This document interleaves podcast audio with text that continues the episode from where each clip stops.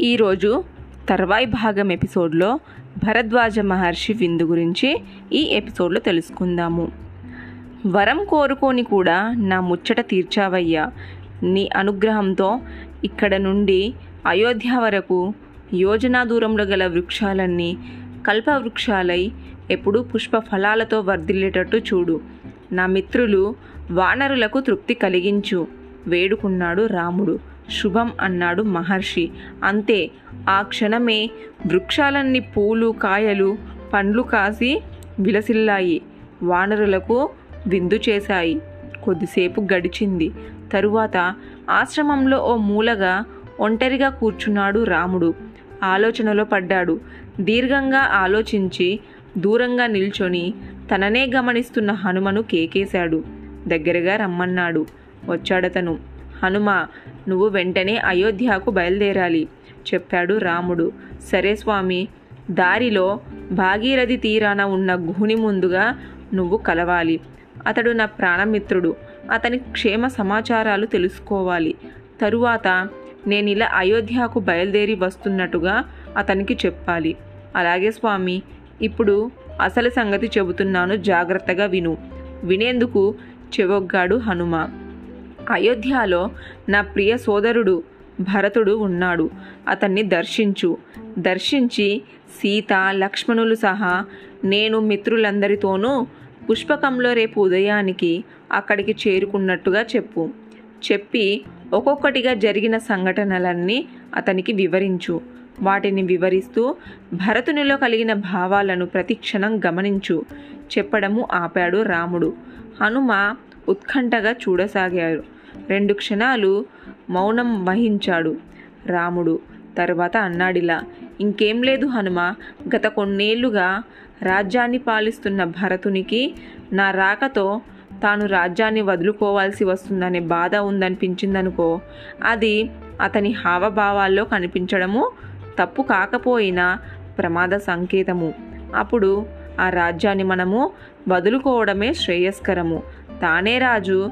రాజ్యం తనదే అని భరతుని భావాలు నువ్వు గమనించిన వెంటనే నాకు ఆ సంగతి తెలియజేయాలి.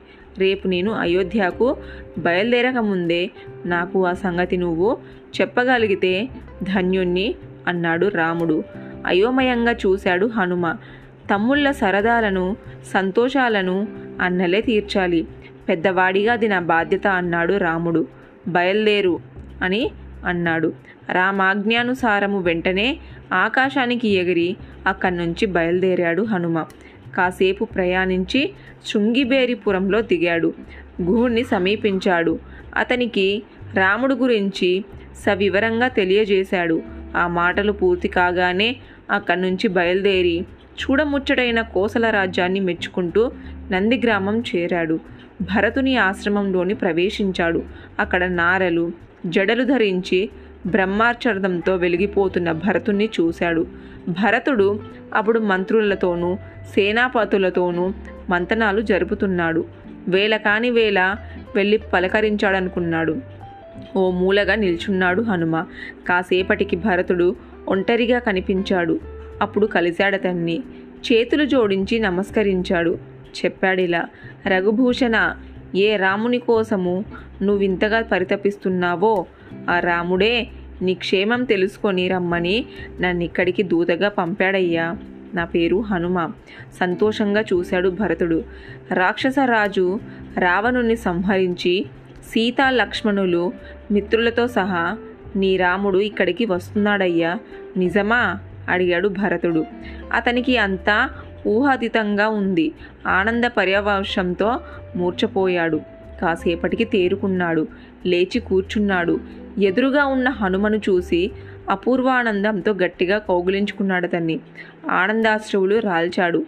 హనుమ అమృతం కంటే తీయనైన మాట చెప్పావు. ధన్యుణ్ణి నువ్వు నిజంగా వానరుడివే. లేక దివి నుండి దిగి వచ్చిన దేవతవా? ఎవరు నువ్వు? నువ్వు ఎవరైతే మాత్రమో శుభవార్త చెప్పి నన్ను ఆనందింపజేశావు. నీకు నూరు గ్రామాలు లక్ష గోవులు ఇస్తున్నాను తీసుకో అన్నాడు భరతుడు. నవ్వుతూ చూశాడు హనుమ. హనుమ నువ్వు చెప్పిన శుభవార్త వినగానే నాకు ఏమనిపించిందో తెలుసా?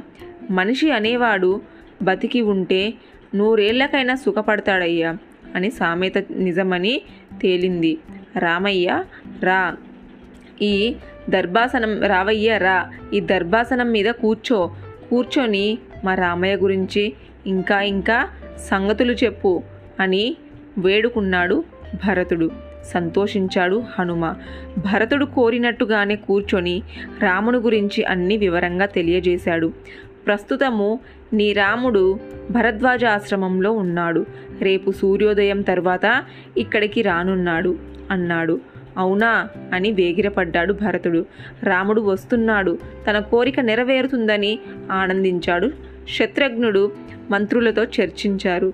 రాముని రాకను నగరమంతటా చాటింపు చేయించాడు.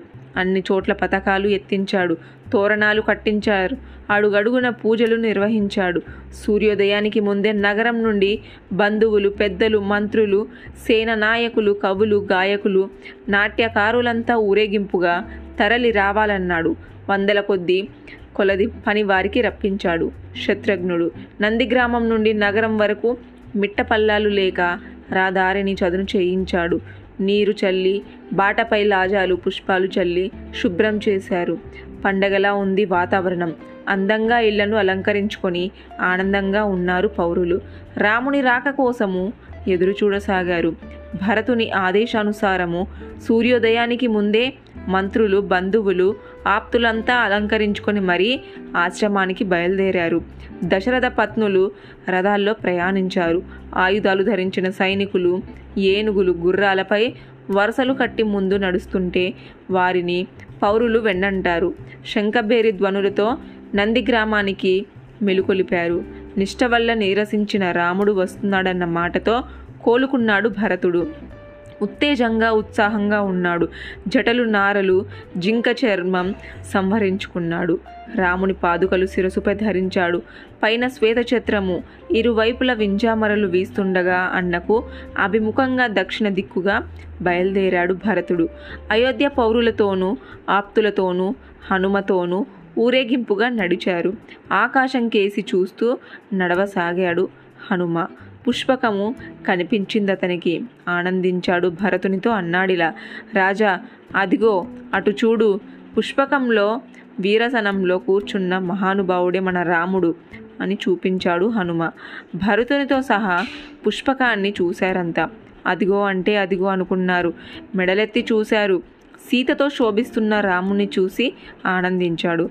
భరతుడు పరుగు పరుగున రావడాన్ని చూసి పుష్పకాన్ని నిలువు చేశాడు రాముడు. నేలకు దాన్ని దించాడు. పుష్పకం నేలకు దిగాన్ని దిగడం ఆలస్యం.